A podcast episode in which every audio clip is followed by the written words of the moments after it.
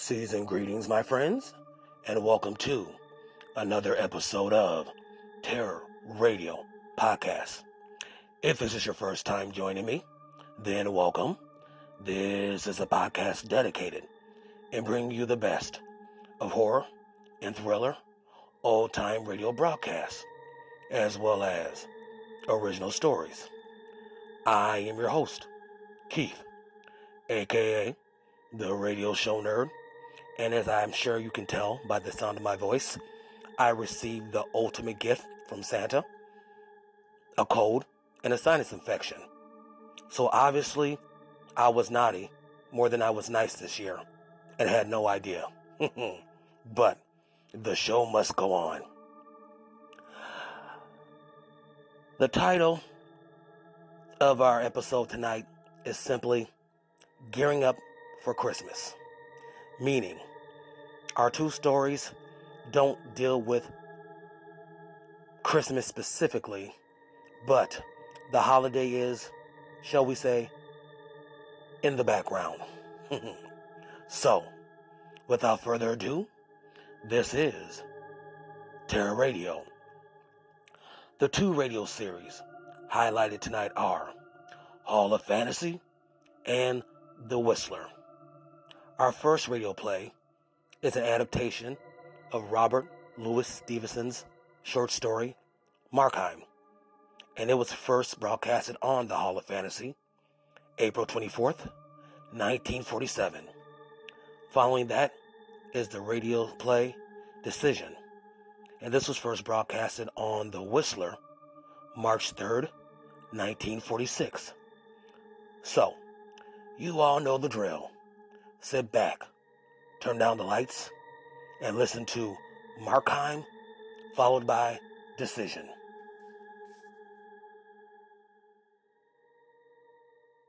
Ladies and gentlemen, the Granite Furniture Company, with stores in Sugar House, Murray, and Provo, presents. The Hall of Fantasy. Welcome to the Hall of Fantasy. Welcome to the series of radio dramas dedicated to the supernatural, the unusual, and the unknown. Come with me, my friends. We shall ascend to the world of the unknown and forbidden down to the depths where the veil of time is lifted and the supernatural reigns as king. Come with me and listen to the tale of Markheim.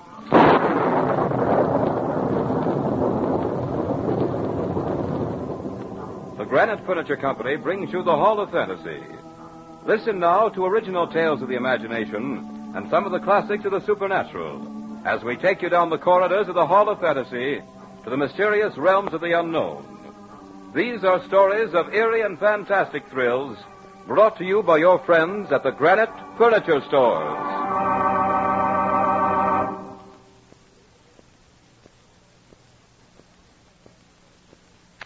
And now for tonight's story an adaptation of Robert Louis Stevenson's Markheim.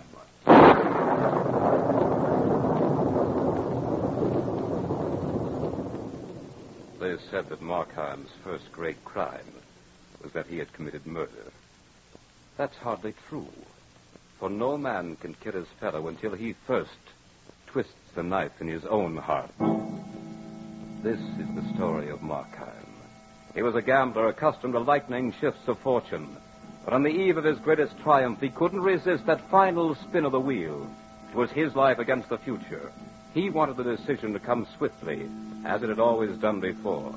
But this time, the wheel turned tortuously slow for Markheim, and once set into motion, no power on earth could halt it. It was Christmas Eve. Markheim was happy to be towed along on Angela's little leash. She loved him, or what she knew of him.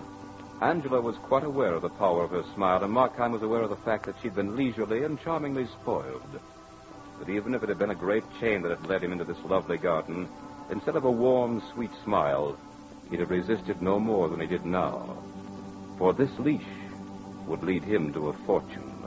More money than he'd ever dreamed existed in all the casinos in the world. Besides, he was in love with Angela. Mark, when do you plan to speak to Papa? Very soon, dearest. there are a few things I want to clear up first. It won't take long. Just a few days at the most. Tomorrow, perhaps? Tomorrow? Well, that's pretty short notice, darling. I'm afraid that oh, I. Oh, I want it tomorrow. Yes, but why? What's so significant about tomorrow? I had thought to wait just a few Oh, more. tomorrow's just as good as any other day. In fact, it's better. It's Christmas. It's tomorrow or never. Angela, what are you saying?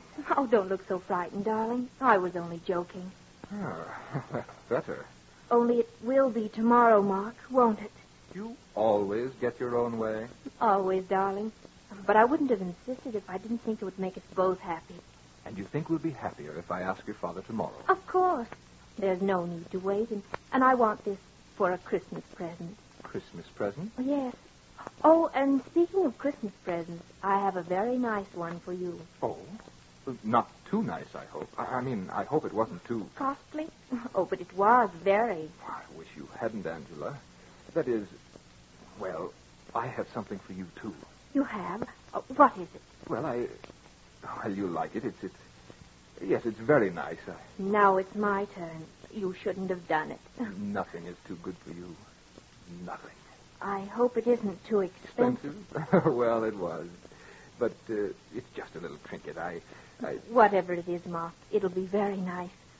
But if you weren't such a successful member of the stock exchange, I'd scold you for spending too much money on me. stock exchange? Oh, oh, oh, yes, quite. Well, Angela, I think I'd better be going. So soon? Yes, I, I really must. Then I won't detain you. But I want you here early tomorrow. Come just as soon as you possibly can. the iron rule of Angela. Ah, but I love it, darling. Until tomorrow. Tomorrow. As Markheim made his way through the dark streets, the chill, damp fog soon dispersed the warmth he'd felt in the rich comfort of Angela.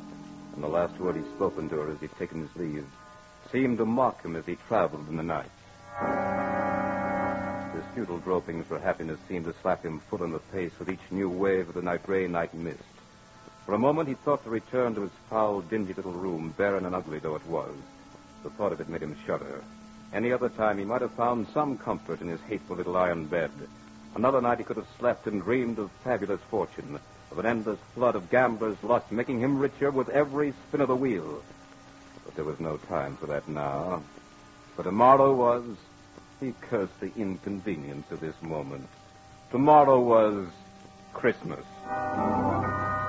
Suddenly, as if some henchman of the devil had whispered into his ear, Markheim heard the name that had been synonymous with resentment in his heart. That name seemed to strike faint but unmistakable sound in his brain. It was very faint at first, like the soft tinkling snap of an icicle when it breaks. But it soon became a giant thing that loomed up so forcibly it was almost physical. It came without warning out of the thick fog of his brain, and Markheim suddenly found the name on his lips. Ziegler. Ziegler. Ziegler.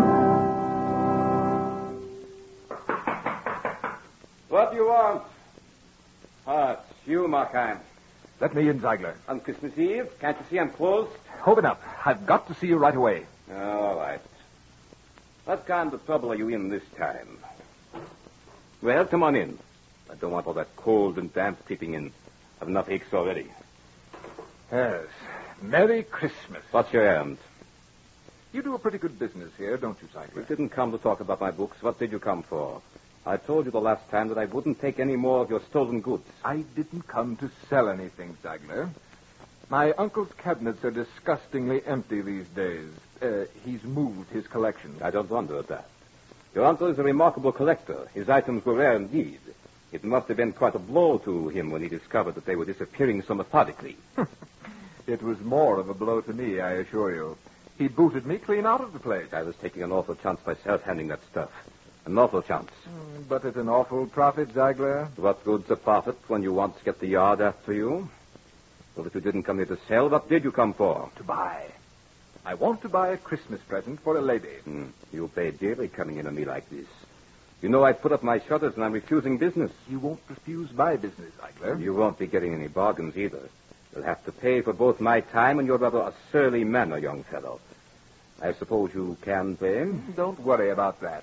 Then you can pay it someone's way. I've done very well in the stock exchange.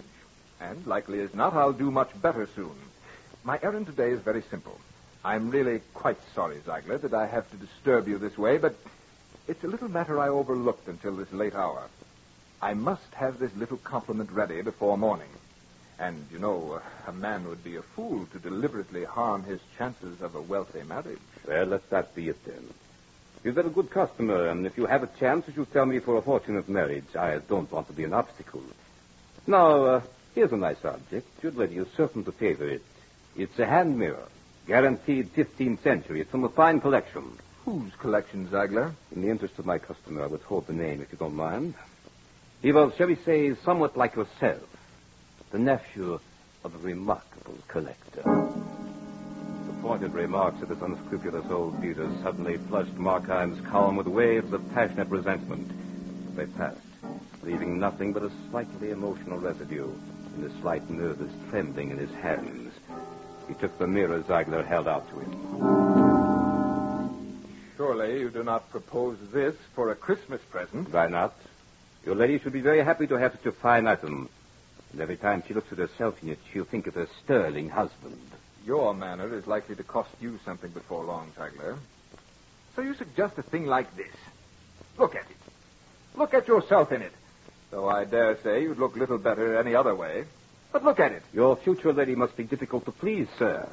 I am buying a lady's Christmas present, not some monstrous souvenir of the sins and follies of the past. Certainly not that grim thing. You weren't actually serious about pawning that off on me, were you? Quite serious, sir.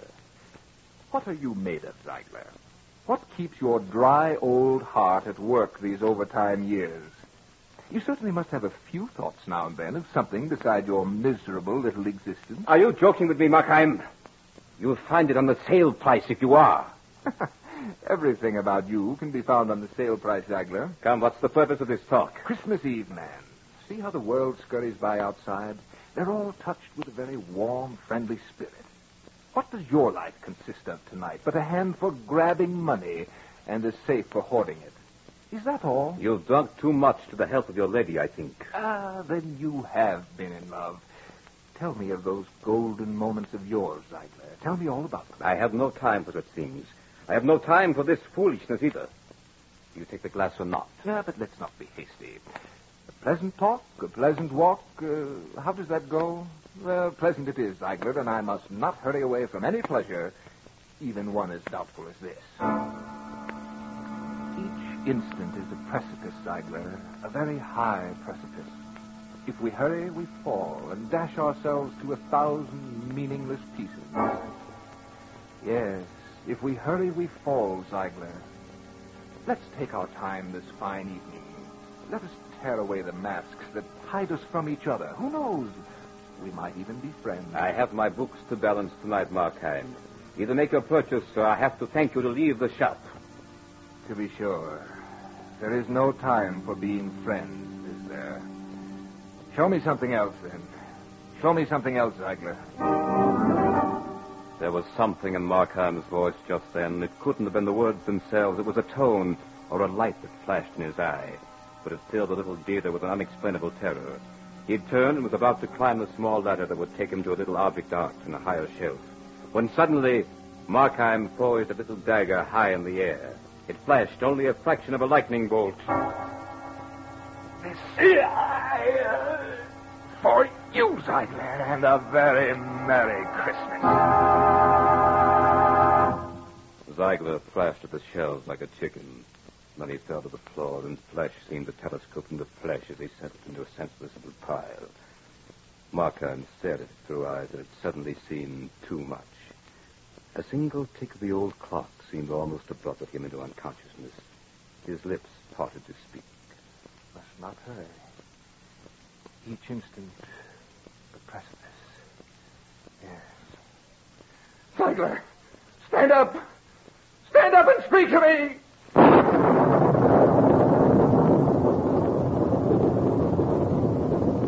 You are listening to a radio adaptation by Bob Olson of Markheim by Robert Louis Stevenson on tonight's journey down the corridors of the Hall of Fantasy. Brought to you by your friends at the Granite Furniture Company with stores in Sugar House, Murray, and Provo.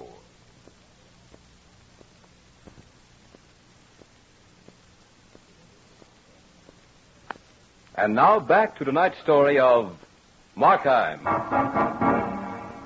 Markheim the gambler wagered his life and became Markheim the murderer in one swift blow, he'd cut himself away from any part of the world he'd known. That's why no one can tell his story now but Markheim himself. I stood there, my hand still clinging loosely to the dagger. That hand that seemed to have no relationship to the rest of my body. I looked about me. The candle on the counter caught a chill draft and was wagging like the tail of an excited puppy. Steadied myself, for the room was heaving and tossing like a schooner in a storm. Hundreds of feet away, it seemed, the door was slightly ajar. Through this opening, a long, slim finger of light pointed accusingly at the very spot I stood. I leaped aside. A shiver of fright shot through me as I realized the stupidity of the motion. I looked at the body of Ziegler. It lay there like a listless sack of sawdust. As suddenly as had the fright, a wave of calm came over me. I looked again at the body. It was nothing. Yes, there was nothing there to be afraid of. A hunk of lifeless something that had once been a man. The clock ticked on, but no longer affected the day of this thing on the floor. Yes, it was nothing. It had suddenly lost meaning to Ziegler, to the shop, to everyone but me. But that security didn't last. I looked again, saw the deep color forming about this haggard heap. That blood. It was still alive. What if it found a voice? What if this flesh should raise a cry that could be heard all over England and then. Where? And it would take up its endless flight around the earth. It would never be still again. Never. Time. Time. I must have time. Oh, but time had such a raucous voice. Yes, what is time? A new precipice each instant. Each tick of the clock was a new danger. I picked up the candle, started about the room, filling my pockets with the treasures of art that Ziegler had gained so craftily and guarded so fiendishly.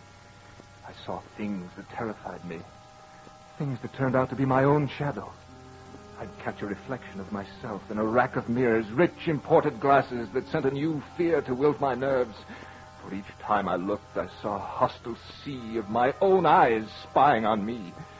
A thousand questions flashed across my world of hysteria. Why had I used a knife? Why hadn't I chosen a more quiet hour? Why had I killed him at all? And then there were more. Where was the servant girl now? When would she be back? How much time did I have? Yes, how much time? When would the world know of what I had done? When would Angela know? Oh, you fool. My brain became a racetrack for nightmares. There seemed to be something terrifying about the normal as ever rhythm of the footsteps out in the street. They must know about the thundering riot in this house. How could they help it? I began to fear nature herself. I expected her to break her own laws to accomplish my own personal destruction. Yes. What if the walls should suddenly fail to hide me? If the prying eyes of London should gain the power to see beyond nature's barriers? then, then another vision came to me in this room that was pulsating so with clamor and silence alike. Yes, yes. All the old women of London started to rock feverishly in their chairs and began to weave a rope with which I was soon to be hung. I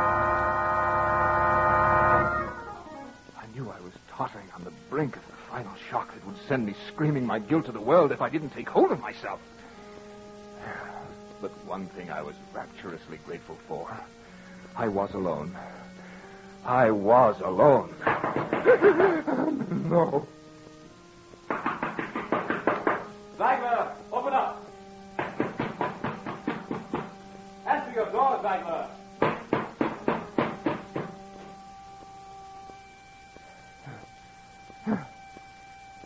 Thank heavens. He's gone. Time. Time. Yes, I, I must have time. Others will come. The girl. I must get the money. No time to waste. I walked over to the body, shoved it with my foot. It rolled over crazily and took on a queer, twisted posture. The face was pale like wax. I remembered the wax museum I'd seen as a lad, and that memory robbed the scene of its grotesque quality. I took new courage. I saw myself as a boy. Here's how horrified I'd been at those realistic reproductions of famous murders. Even the music came back to me, the monotonous chant of the calliope. The time came for me to act or run, but I didn't run. I grabbed the keys from Ziegler's coat pocket and started up the stairs that led to his private apartment.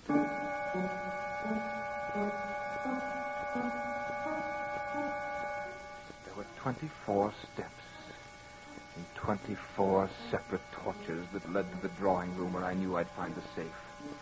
As I walked, I seemed to hear the echo of another footstep coming from behind me. Now I was at the top. I pulled open the door, entered, and bolted it behind me. The sense that I was not alone in this house was about to drive me mad. I longed to be in my shoddy little room, away from the eyes that were constantly dancing about in this house. Every man who walked became an avenger and sought stealthily for some scrap of evidence that would curse me forever. I thought of Angela, not long, just the length of a breath or so, but I heard her voice in hollow mockery. Tomorrow or never, Ma. Tomorrow or never. Yes. She said she was only joking. She thought she was only joking. I was before the safe. The finale of this little drama. I fumbled with the keys. There must have been fifty in all. And again, the rush of time began to make me tremble with uncontrollable anxiety. Time, time, time. If I ran out of time, this nightmare could have no meaning at all. I shot a glance at the door, nothing stirred. Yes, I was satisfied that I must be alone. It was quiet here. Even my heart began to slow down a little. Suddenly, another sound broke the stillness. It came from the nearby church. The organ was playing a familiar hymn. I listened.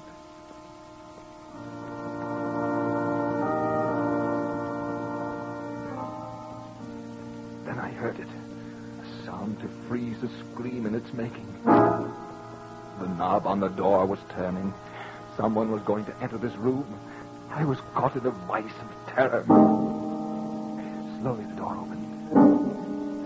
And there, there was a face without a body staring at me. Who are you? Did you call me? I stared. I could do nothing else. The face seemed to swim before me. It seemed a familiar face. No, no, it wasn't familiar either. Oh, what was that face? It belonged to neither heaven nor earth. What do you want of me? I came to see you. See me? How did you know that I was here? You told me. I told you? Not directly, perhaps. Then you really do know me? Right down to the soul. Are you the devil? Does it matter? Oh, yes, but but you knew me some time ago. yes, thank, thank heaven you don't know about the Murder? Oh, but I do. I came to warn you that the servant girl has left her sweetheart early tonight and is on her way home now. Now? Yes. Shall I tell you what she brings with her for your Christmas? What? The gallows. Now you must hurry. Shall I tell you where to find mon- the money? Uh, uh, for, for what price? It's a Christmas gift. What what are you going to do with me? You know that I'm really not evil. I had no heart for these things. Yours will probably be a deathbed repentance. I have no concern with that. I'm interested in you only as long as you are alive. But but why do you do this at all? Can't you see that my hands are red? Don't you realize that I've murdered the little dealer? Yes, Then why do you stop with me? because your name is Markheim. Yes, yes, yes. My name is Markheim. You know that I'm made up of evil and of good. You'll see that they don't destroy the good to avenge the evil. You, you will help me, won't you? This money you're about to take, how will you use it? On the stock exchange. That's where you've already lost thousands. Yes, but this time I have a sure thing. You will lose again, Markheim. You know. I do. But but I'll save out half. You will lose that, too. Oh, if that happens, if I do lose again, what next? Yes, yes, I'll, I'll start over with Angela. You have lived for 36 years, Markheim. Fifteen years ago, you would have shuddered at the thought of stealing. Three years ago, the name of murder would have made you ill. Who knows, Markheim, what you might embrace in the next five years? But I still have good in me. Tell me, Have you grown any better at all in the past few years? I can remember when I was a boy. Yes. I still love the things that I loved then. But are you better than you were then? No, no, no, no, no. And you still want me to help you get the money? Remember three years ago, Markheim? Weren't you seen in a little chapel?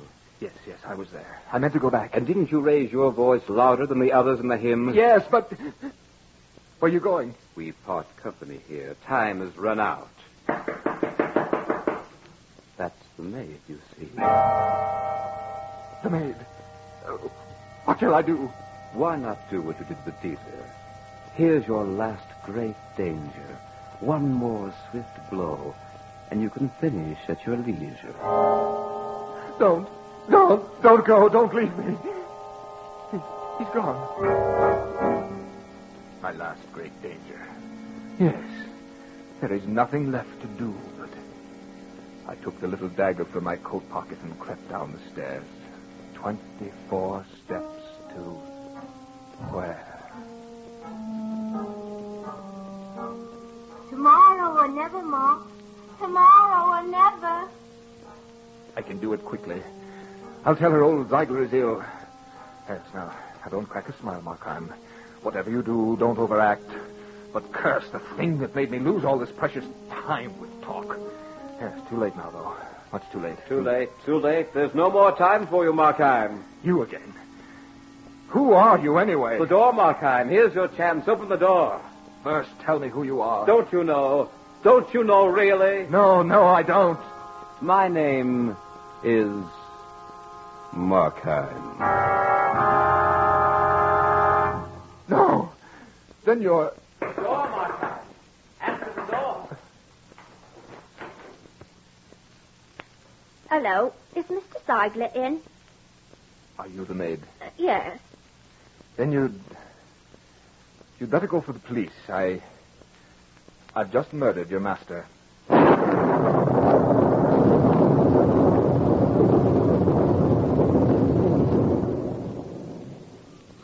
Runs the tale of Markheim.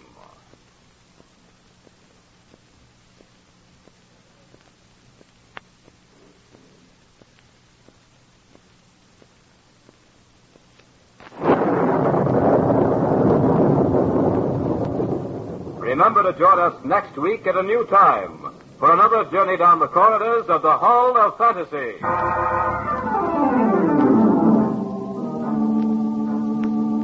Tonight's program was adapted by Robert Olson from the story by Robert Louis Stevenson. Heard tonight were Carl Grayson as Markheim, Richard Harcourt as the narrator, Beth Calder as Angela, and Richard Thorne as Ziegler. Musical background was provided by Earl Donaldson. The engineer was Nephi Sorensen. These programs are produced and directed by Richard Thorne.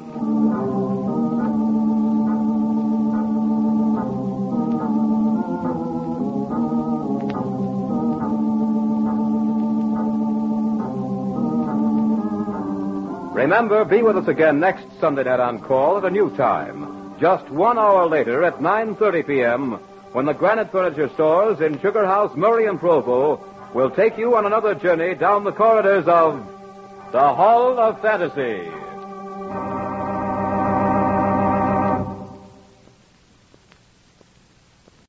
The Signal Oil Program, The Whistler.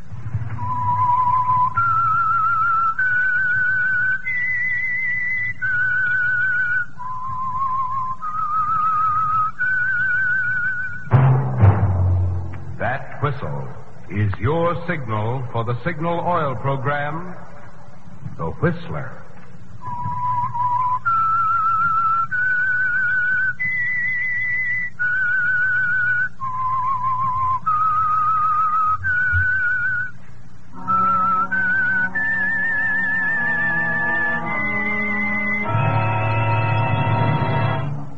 I am the Whistler, and I know many things, for I walk by night. I know many strange tales hidden in the hearts of men and women who have stepped into the shadows. Yes, I know the nameless terrors of which they dare not speak.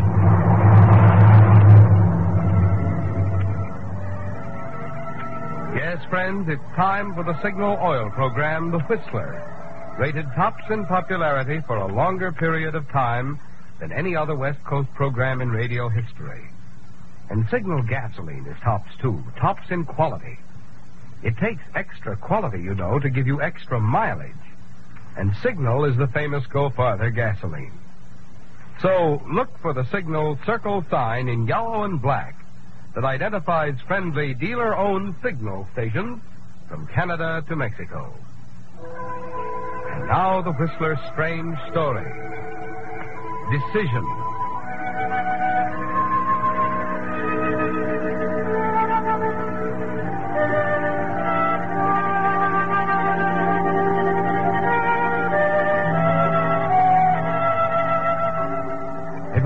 Far more logical had it happened in the springtime. In April, perhaps, with the rhododendrons blooming in Golden Gate Park. The kids playing ball on the green lawns and the maple trees coming to life again. Yes, spring in San Francisco would have helped explain part of it. But the rest would always be beyond logic and common sense. It wasn't springtime, it was November, with Christmas just around the corner. A cold gray day with the steam sizzling in the radiators as he sat near the window of his office on the 20th floor of the Hamilton building, looking at an uninspiring assortment of x-rays of Mrs. Harrison's chest cavity. Excuse me, Dr. Evans. Hmm?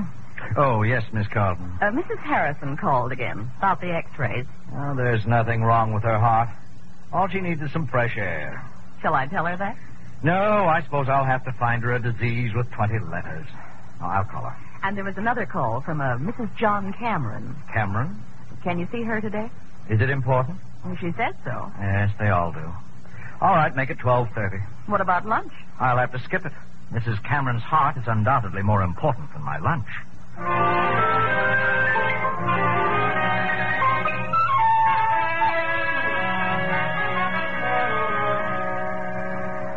And you noted it down in the book simply 1230, Mrs. John Cameron.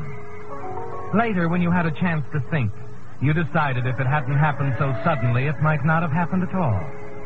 Perhaps that was part of it, Paul. The suddenness, the way it threw you off balance. But more than that, it was a black-haired girl with blue eyes standing by the window when you looked up from your x-rays a half hour later. You remember exactly how she looked. The turquoise dress with a gold belt and clip.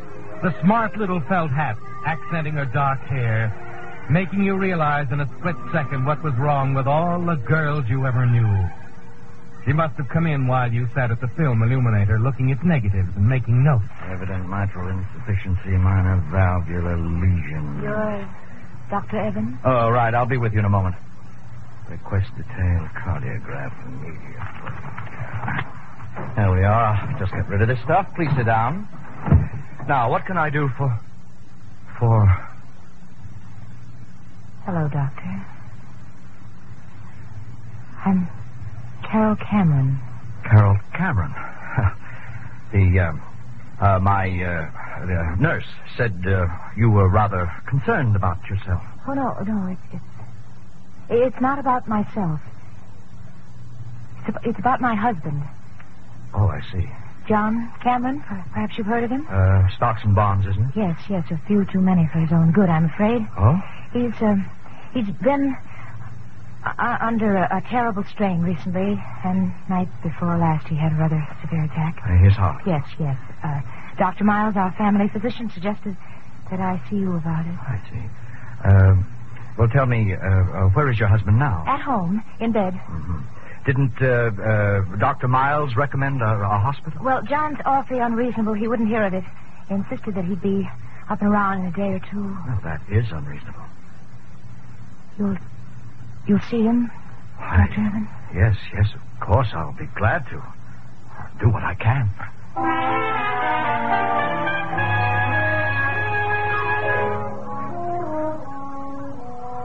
Just like that, Paul. A minute or so and she's gone. You look up, you see her, and 30 seconds later, she could ask if you'd mind going to the North Pole for her, and you'd tell her you'd be glad to. All afternoon, you try to shrug it off. Tell yourself it's fantastic. That this is the sort of thing that keeps you away from second-rate movies. But that evening, when you call on John Cameron, it's still there. Lucinda Withers, the housekeeper, is waiting outside the door after you finish your examination. Oh, uh, where is Mrs. Cameron, Lucinda? She went out for a moment, sir. Hmm. Tell me, is it serious? Yes, I'm afraid it is. Oh, I knew it. I could see it coming on. He's like a son to me, Doctor.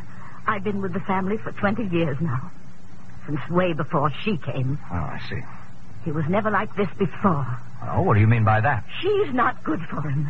She worries him, makes him nervous, keeps him thinking about the 15 years between them. yes. Well, I, I'll have a prescription sent over in the morning. Uh, I better be going now. My taxi's waiting outside. Uh, you just keep him as quiet as you can, and uh, I'll check him again tomorrow. Very well, Doctor.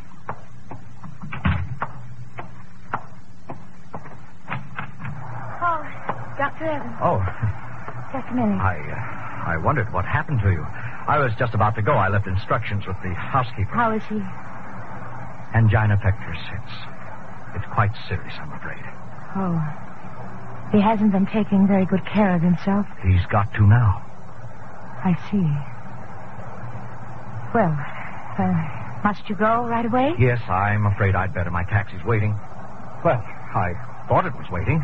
Doesn't seem to be there now. That's odd. I told him to wait. I didn't even pay him. I, I'd be glad to take you. can't understand. The car's right down at the curb. Oh, no, no, no, no. I couldn't. It'll only take a minute to call another oh, cab. no, no, it's really no trouble.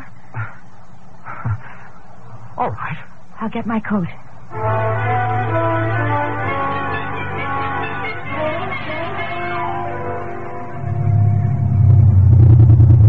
There you are, Doctor.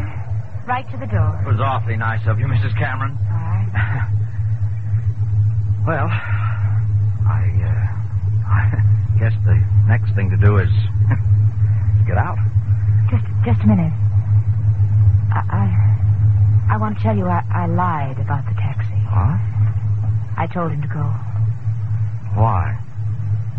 because I, I wanted to take you home. I, I'm, I'm very flattered. That's all. I I just wanted to tell you. It's, it's happened to you too, hasn't it?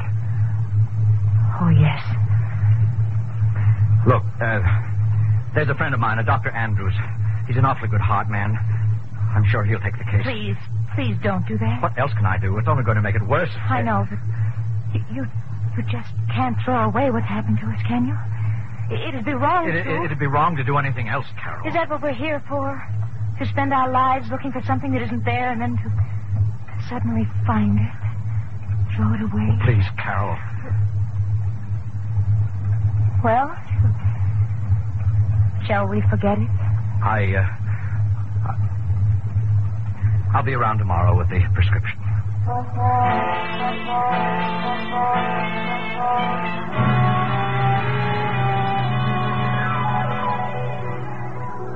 So that's how it started, Paul.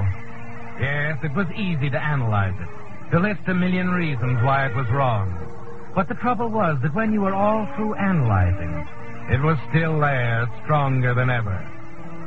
You visit John Cameron the next day and the day after that.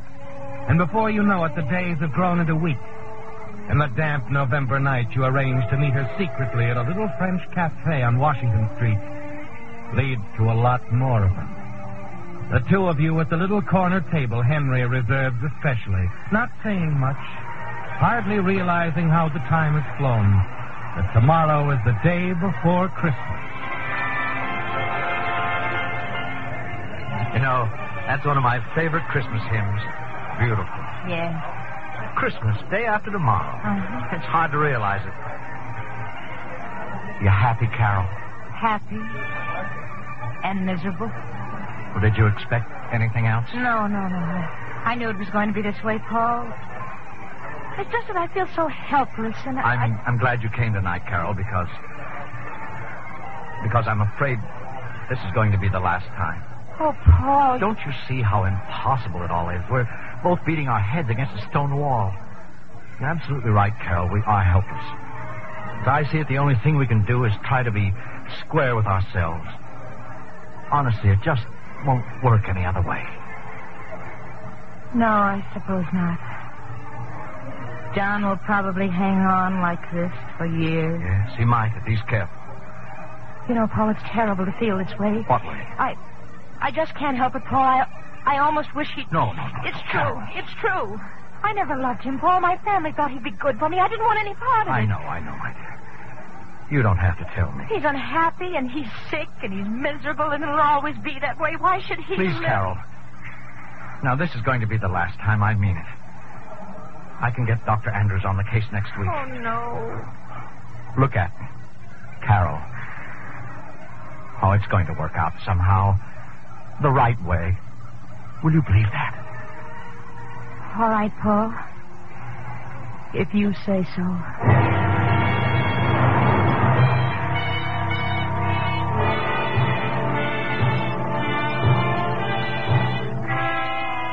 Yes, Paul, it was the only thing to do.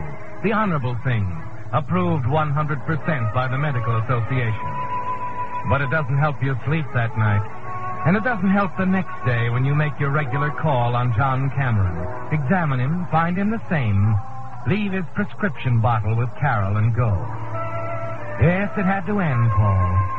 Because you were both beginning to think the thing that Carol almost said at the restaurant. That you both wished John would die. And then at 10 o'clock that night.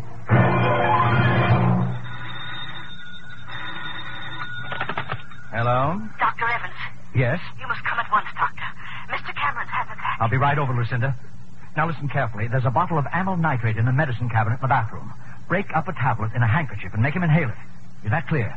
It's too late for that, Doctor. I'm afraid he's dead.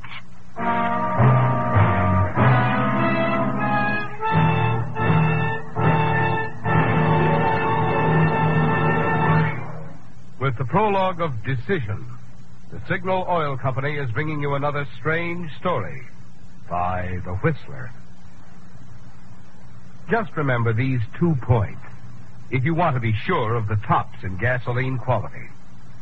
One, in gasoline, it takes extra quality to go farther. And two, Signal is the famous Go Farther gasoline.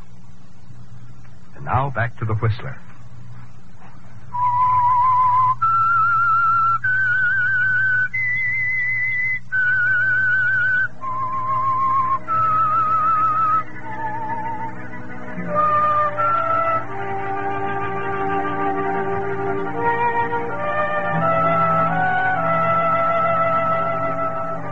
Finally happened, Paul. John Cameron is dead. But it hasn't affected you as you thought it would. There was something so sudden about it. It happened so soon after you and Carol had decided to call it off. After she'd almost said what you'd both been thinking. Yes, there's something wrong with it. It just feels wrong. That's why after you've examined him, you turn to Lucinda. Uh, Lucinda, Yes, Doctor. You were here when it happened. Yes. Mrs. Cameron had given him his medicine and gone to bed. I heard him call. Yes. What happened then? He'd been violently sick. Said his throat was burning. Throat was burnt. Well, you must be mistaken. No, sir. And he was all doubled up with cramps. Wrong, you must be. It's the truth, sir. Did you give him anything? No. It was my night out, and I'd only just come I in see. when. Excuse me a minute.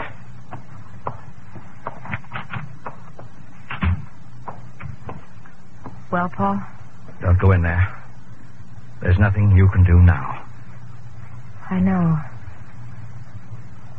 Well, it's over. Oh, Carol. Don't say anything, Paul. I don't want to talk about it or think about it anymore ever. We've got to think about it. I know, I know. You don't have to tell me. He was all right this morning, just as well as could be expected. it. All right, Carol.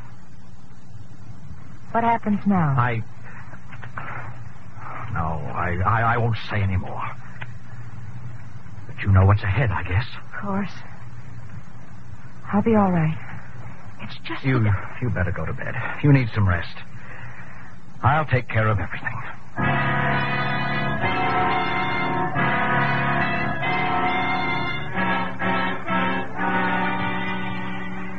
It's almost midnight when you get back to the office and take the prescription bottle out of your pocket.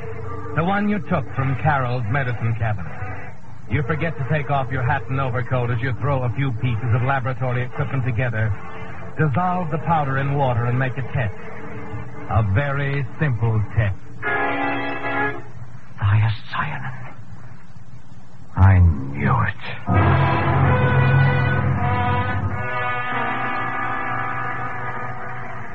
Poison. Well, Paul, it's quite a decision, isn't it? You look down at the blank death certificate on your desk until the letters burn into your brain and you can see them when you close your eyes. It's the most important decision you'll ever have to make, Paul.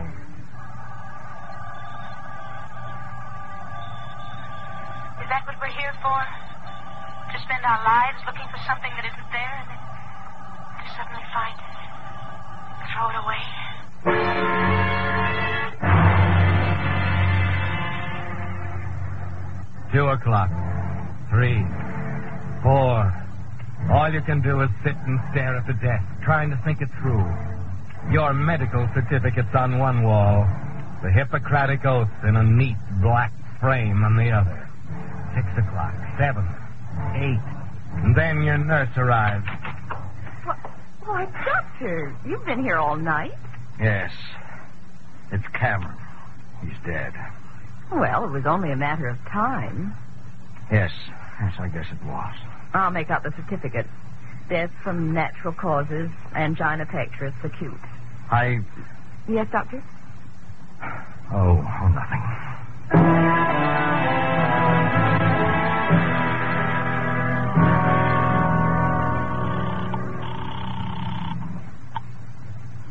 Hello? Carol, Yes, Paul. I've just filled out the death certificate. Heart disease? Yes.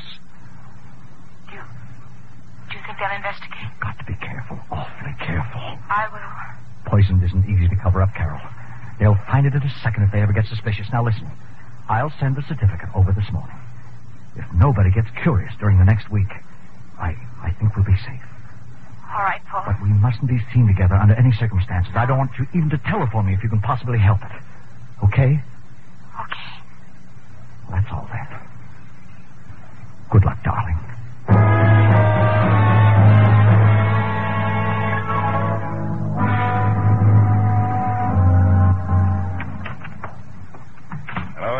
Well, hello, Miles. How are you? I'm a little puzzled at the moment.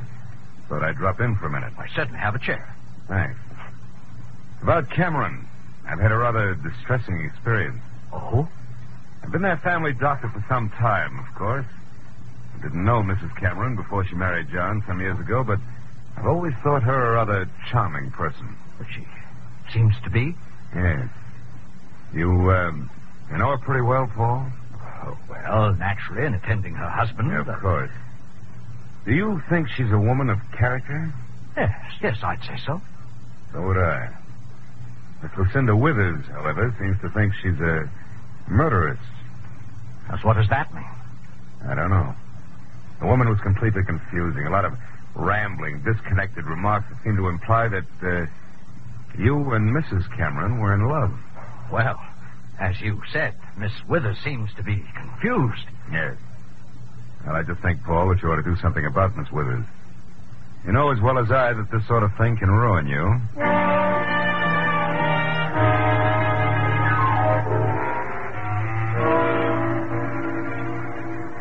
Hello. Hello, Carol. Yes. Listen, darling. You've got to get Withers out of town. Yeah, I know it'll make it look worse, but it's the only thing we can do. Now, where's the family? Idaho. Uh, well, that's good. Uh, tell her she needs a rest, anything. I know it sounds crazy, but it's better than sitting around waiting for the axe to fall. Well, that's it. Good luck, darling.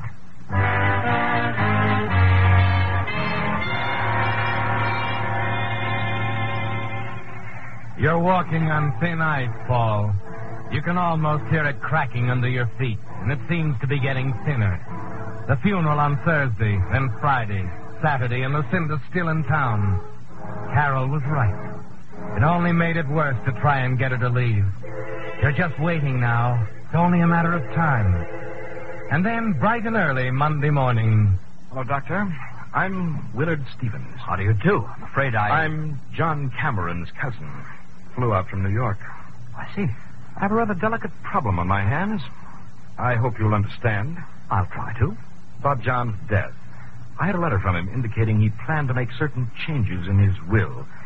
It arrived just a day or two before he died. Does that suggest anything to you? No, I'm afraid it doesn't. You naturally ascribed his death to his heart condition. Yes, naturally. I realize it would be embarrassing for me to contest your diagnosis. I'm hoping you'll work with me and. In what? I had a talk with Miss Withers the night I arrived. She's a meddlesome old fool. Oh? How did you know? Uh, Dr. Miles told me.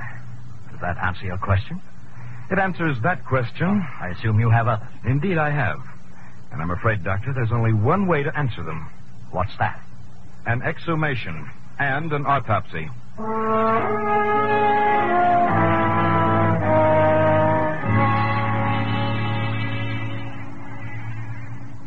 So that's it, Paul. It's all over, isn't it? The autopsy will undoubtedly be tomorrow, and after that, of course, there'll be a trial. The next decision is easy, isn't it? It would be useless to try and run away. It would never lead to anything. You and Carol could never find happiness with an axe hanging over your head. So the next day, during the autopsy, you sit at home quietly in the chair by the phone, waiting for it to ring. Hello? Hello, darling. Oh, Is the autopsy over? Yes. They're waiting downstairs to take me to the coroner's office for the report now. Listen to me. Paul, would you do me a favor? Anything, Carol. Will you leave? Now? Leave? What do you mean? Look, if it's going to happen, there's no reason for it, for it happening to both of us. That's about the most ridiculous thing you ever said. Oh, Paul, please listen. Don't go with them, Carol. I'll be down there in an hour. But it, it, Carol, there's only one thing in the world right now. And when that's gone, I don't want to be here anymore. I hoped you'd say that. You keep your chin up, darling. I'll see you in an hour.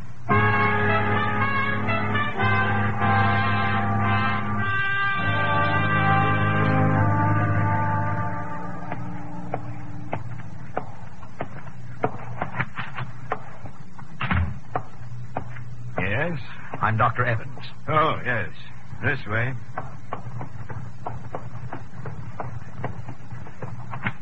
All right, Lieutenant. There he is. Just a minute, Miss Withers. Make him admit it. He's in love with her.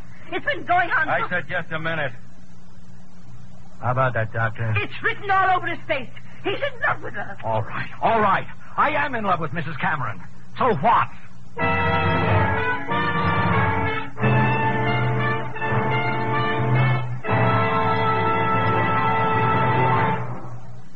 Whistler will return in just a moment with a strange ending to tonight's story.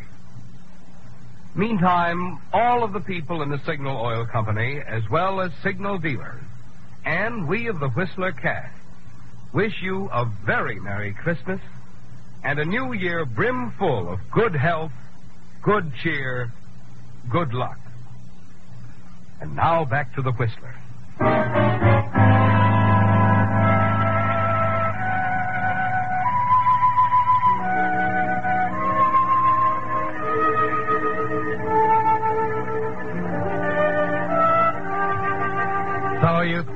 There, Paul, shouting to the high heavens that you're in love with Carol, with all of them clustered around you like vultures.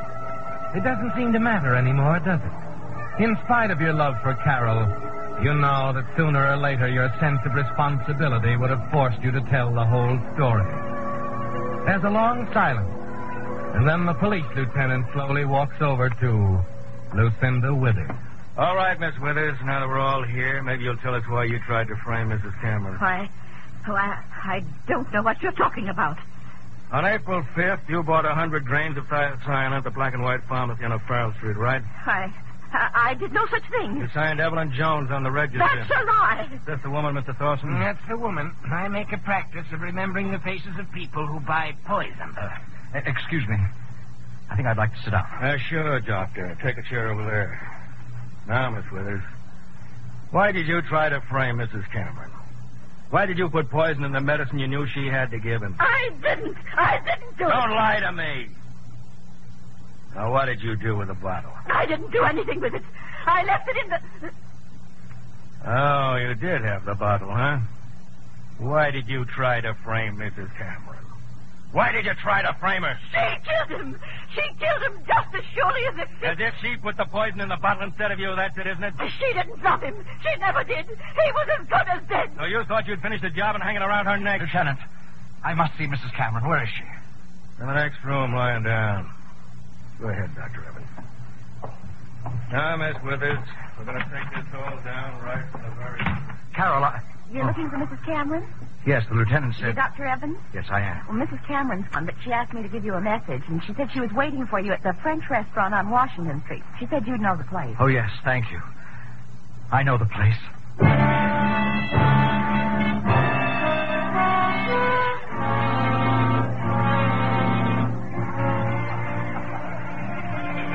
Carol, Oh, Paul. Carol.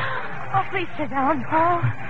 here it is, the same table as before. And we said it would never happen again. Yes, the nerve of saying what will and won't happen. We were fools. I was the fool, thinking all the time that you'd killed him. I know, but you had every reason when I think how I acted after it happened. But I thought it was you. You gave me his prescription that morning, and an hour after I gave it to him, he, he was dead. We were both wrong. It was Lucinda who killed him. She thinks she did. They say they'll have a better case against her if they let her confess it first before they tell her. Tell her what? Paul, when you brought the new prescription that morning, the old bottle was still half full.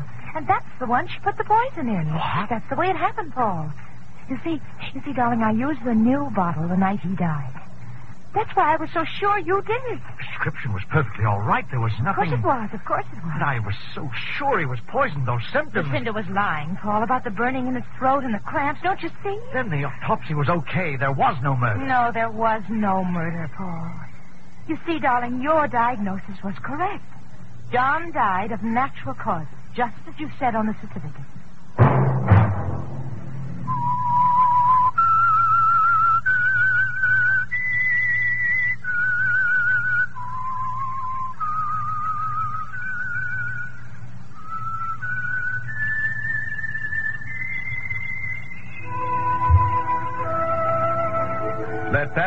Be your signal for the Signal Oil program, The Whistler, each Wednesday night at the same time. Brought to you by the Signal Oil Company, marketers of Signal gasoline and motor oil and fine quality automotive accessories. Signal has asked me to remind you to get the most driving pleasure, drive at sensible speeds, be courteous, and obey traffic regulations. It may save a life, possibly your own.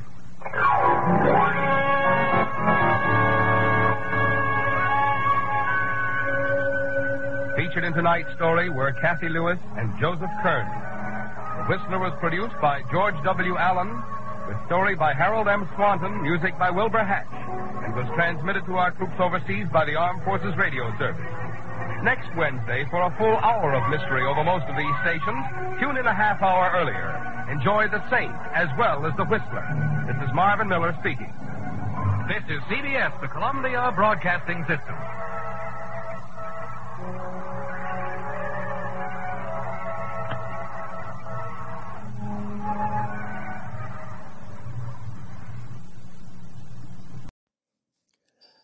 Well, that's the show for tonight. I want to thank you all for listening. And remember, you can find me on Facebook at facebook.com slash terror 1970, or you can find me on Instagram at Radio Show Nerd. I also have a YouTube channel, Terror Radio. Please check it out. Subscribe. Like and share the video. Will be highly appreciated. Again, this is your host, Keith, better known as the Radio Show Nerd, signing off. Oh, I will also be featuring a bonus episode on Christmas. So look forward to that. Again, happy holidays, everyone.